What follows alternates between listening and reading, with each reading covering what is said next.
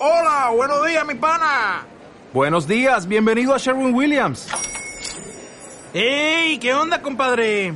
¿Qué onda? Ya tengo lista la pintura que ordenaste en el ProPlus app. Con más de 6.000 representantes en nuestras tiendas listos para atenderte en tu idioma y beneficios para contratistas que encontrarás en aliadopro.com. En Sherwin Williams somos el aliado del PRO. ¿Qué onda fans? ¿Cómo están? Yo soy Rory y bienvenidos de nuevo a mi programa. Dale coco, dale coco. Eh, sí amigos, me ausenté mucho. Tiempo les pido una disculpa y espero me perdonen y me sigan escuchando, la verdad. Porque este tiempo fue para replantear de qué va a pasar. Ahora sí. Entonces, pues voy a hablarles, voy a comentarles, así que mi programa va a tratar ahora de la historia de las canciones. ¿Qué hay detrás de esas canciones que nos que escuchamos a veces día con día? O sea, no todo el tiempo, pero a veces las escuchamos y dijimos, "Ah, qué buena está." Pero ¿qué hay detrás de esas canciones? O sea, ¿qué hay detrás de, de esas canciones? Vaya, ¿ok? Bueno, sin más preámbulo, voy a iniciar con un caso, un caso muy padre. No, no, no, es que no es padre, es un caso feo. Es un caso feo que sucedió aquí en México que inspiró a una canción de Panda. Así es, amigos, de Panda. Para los que son fan de Panda, fans de Panda, este es su capítulo. Para los que no, déjenlo. Denle chance a esta canción para que vean pues el detrás, ¿no? La canción se llama So Macabro, So Violento. Te voy a hablar con la verdad. Me cuesta tanto imaginar. Me cuesta tanto aceptar que tú y yo ya no se va a usar. Y aprendo una vez. ¿ok? Y les voy a platicar del caso. El caso es de, pues, el asesinato que hubo en Cumbres, de... Del asesinato que hubo en Cumbres, pero les voy a leer la resumida que hice. Sin albur. Ok, ahí va. Diego y Erika se conocieron en el 2004 en una discoteca de Monterrey cuando ambos asistieron para celebrar los 15 años de una amiga en común. La atracción fue inmediata y tras ese encuentro ambos siguieron saliendo hasta hacerse novios. Sin embargo, lo que un inicio fue una romántica historia de amor, la relación comenzó a tornarse violenta y marcada por los celos de Diego hacia Erika. O sea, una relación tóxica. Así que si ustedes tienen una relación tóxica, por favor sigan escuchando esto para que no caigan en esto. Después de dos años en los que las situaciones se volvieron insostenibles, Erika le dijo a Diego que terminaran. El chico quedó devastado ante la noticia y le prometió a Erika que haría todo lo que estuviera en sus manos para conquistarla de nuevo. Pero ella fue muy enfática en el par de veces que salieron después. Lo suyo había terminado e incluso ya, salían con ya salía ella con otra persona. Santoy sintió que todo se derrumbaba a su alrededor y una idea comenzó a nacer en su mente para ver de nuevo a su exnovia. ¿Qué sucedió después? La madrugada del 2 de marzo del 2006, totalmente Diego obsesionado con la idea de regresar con Erika, Diego Santoy, Santoy, Diego Santoy llegó al domicilio de la familia Peñacos en la colonia Misión Cumbres en Monterrey. Cubierto con un pasamontañas y cargando una mochila y cargando una mochila. La manera en que se dieron los hechos fue y sigue siendo causa de debate, pues tanto Diego como Erika contaron versiones opuestas. Algunos no dudaron en decir que Diego había sido el asesino de ambos menores, mientras que otros sospechaban que detrás de ello estaba la propia Erika y que su exnovio solo fue víctima de ella. O sea, aquí, si ustedes escucharon el caso, que la verdad sí fue muy, sí fue muy, este, repetitivo en las noticias, muchos dicen que la chava fue la que manipuló a, a este tipo. Pero bueno, veamos qué sigue.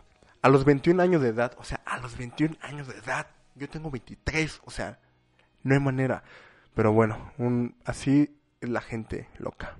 A sus 21 años de edad, en aquel entonces se dice que Diego Santoy Riverol quitó la vida de María Fernanda y Eric Azur, hermanos de Erika, y lesionó a Erika e impidió que la trabajadora doméstica Catalina Bautista saliera del domicilio.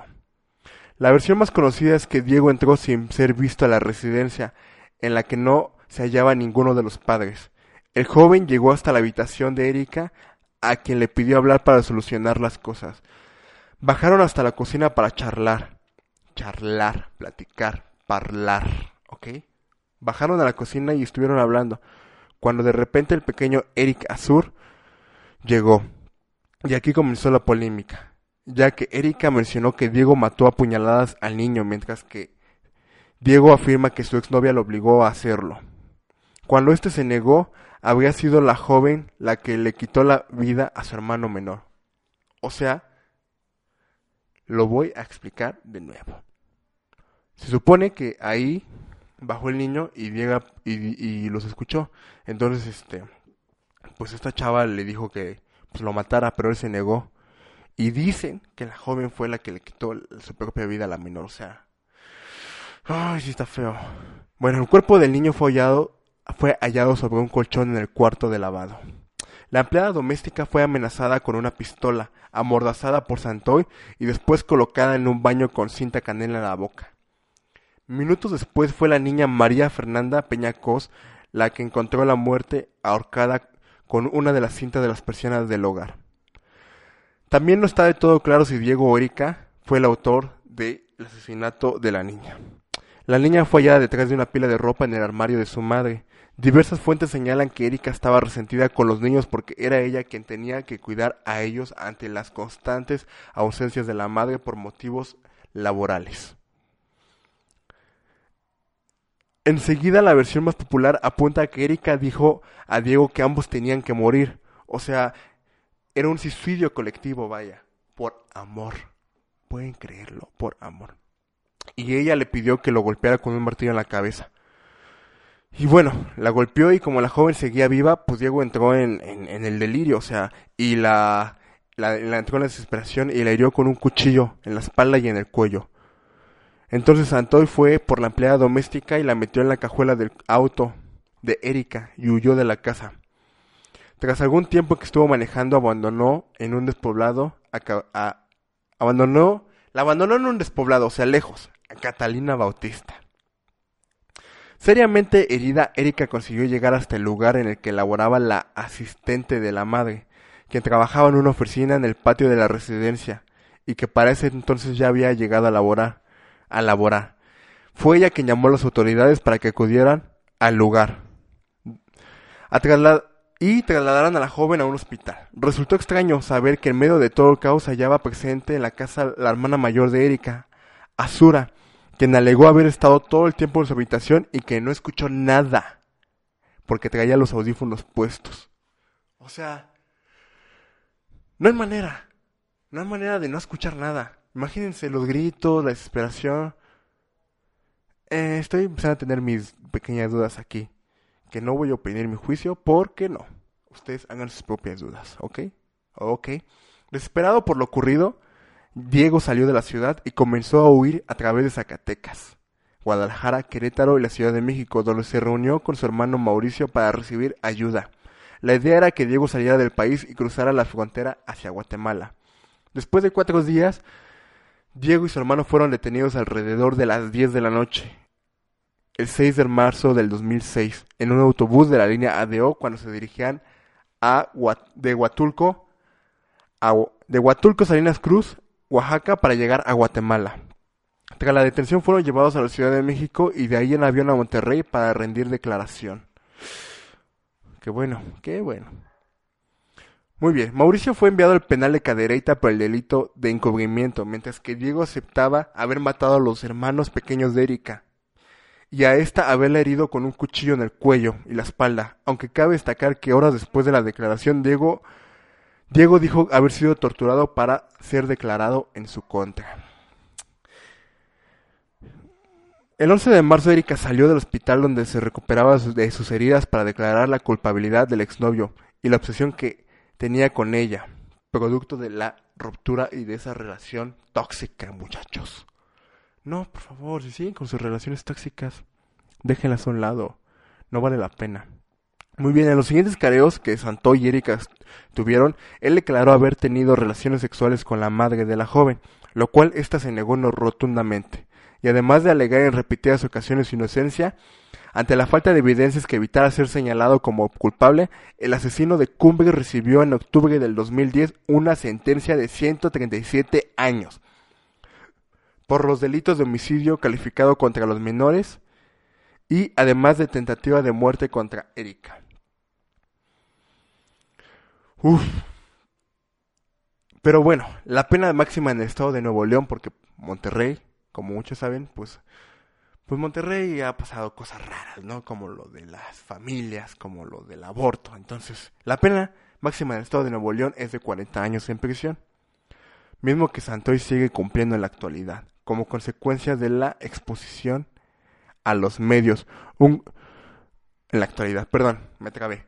Como consecuencia de la exposición a los medios, hubo un grupo de fans, un grupo de groupies, que formó en apoyo a Diego.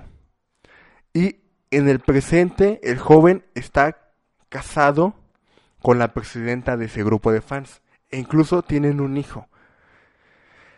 Y en prisión, Santoy se dedica a impartir clases de computación a los reos y los reportes mencionan que su comportamiento es bueno. ¿Ustedes creen que existe el arrepentimiento?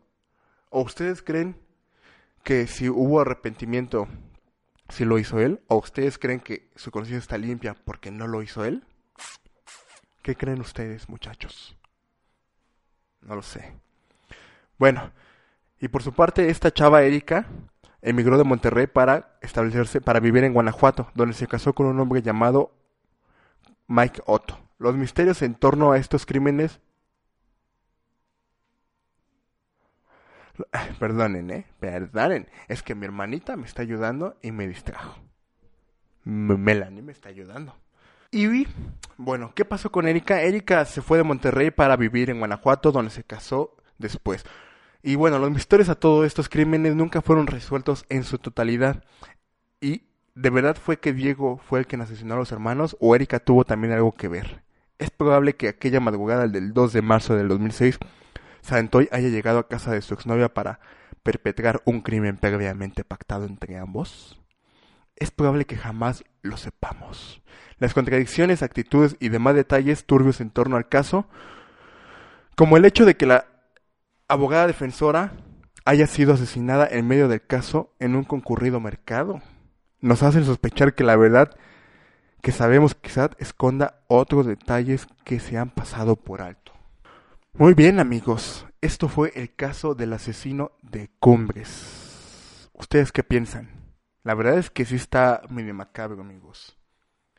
Eh, hay muchas cosas raras que prefiero no meterme en ellas tanto, porque ya nos metimos.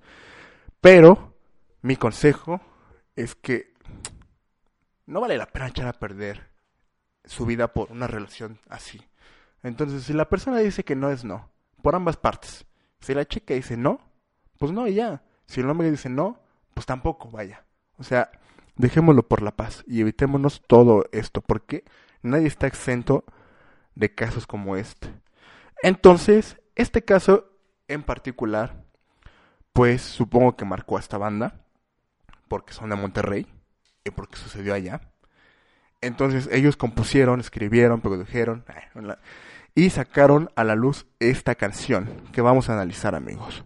Si estamos en, si están en YouTube, pues tienen que ir a Spotify porque Spotify, me, porque YouTube me va a censurar la música y me va a penalizar. Entonces, si están en YouTube, me despido de ustedes. Soy Rory Aldana. Síganme en Instagram como arroba Rory Aldana. Vámonos para Spotify, amigos, para que podamos analizar juntos esta bonita, bueno, no, esta rola, vaya, que se llama So Violento, So Macabro de Panda. Te voy a hablar con la verdad. Me cuesta tanto imaginar. Me cuesta tanto aceptar que tú y yo ya no se va a usar. Te voy a hablar con la verdad, me cuesta tanto imaginar que tú y yo ya no se va a usar, amigos. Desde ahí empieza lo chido.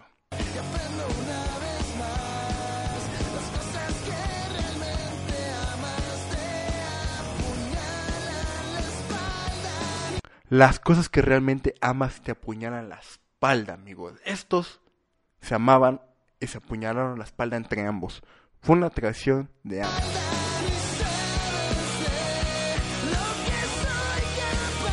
Sabes de lo que soy capaz. Sabes de lo que soy capaz.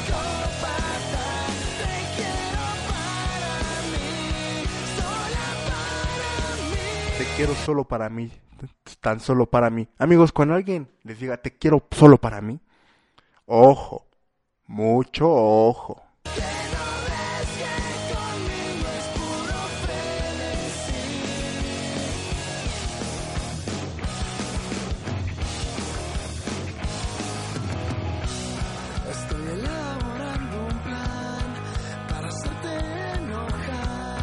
Estoy elaborando un plan para hacerte enojar.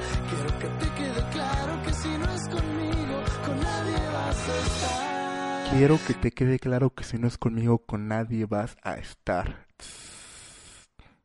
Amigo, esas no son palabras de amor. Confía en mi amor, lo tengo calculado. Si algo sale mal, pido perdón de antemano. Si algo sale mal, pido pedo- perdón de antemano.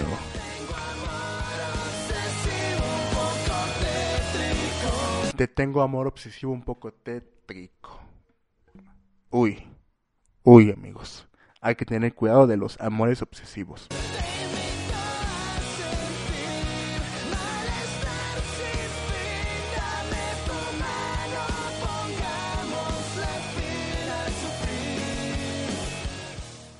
Dame tu mano, pongámosles fin al sufrir. Es lo que les comenté hace rato sobre que la chica dijo que tenían que morir los dos, pero pues no se pudo por cuestiones, no sé, desesperantes tal vez.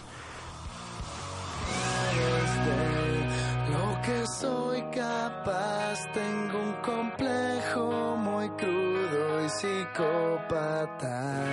No lo hago por mí, sino por los dos. No lo hago por mí, sino por los dos. Pues sí, era algo que sea por los dos, porque según si no estaba con él, no estaba con nadie.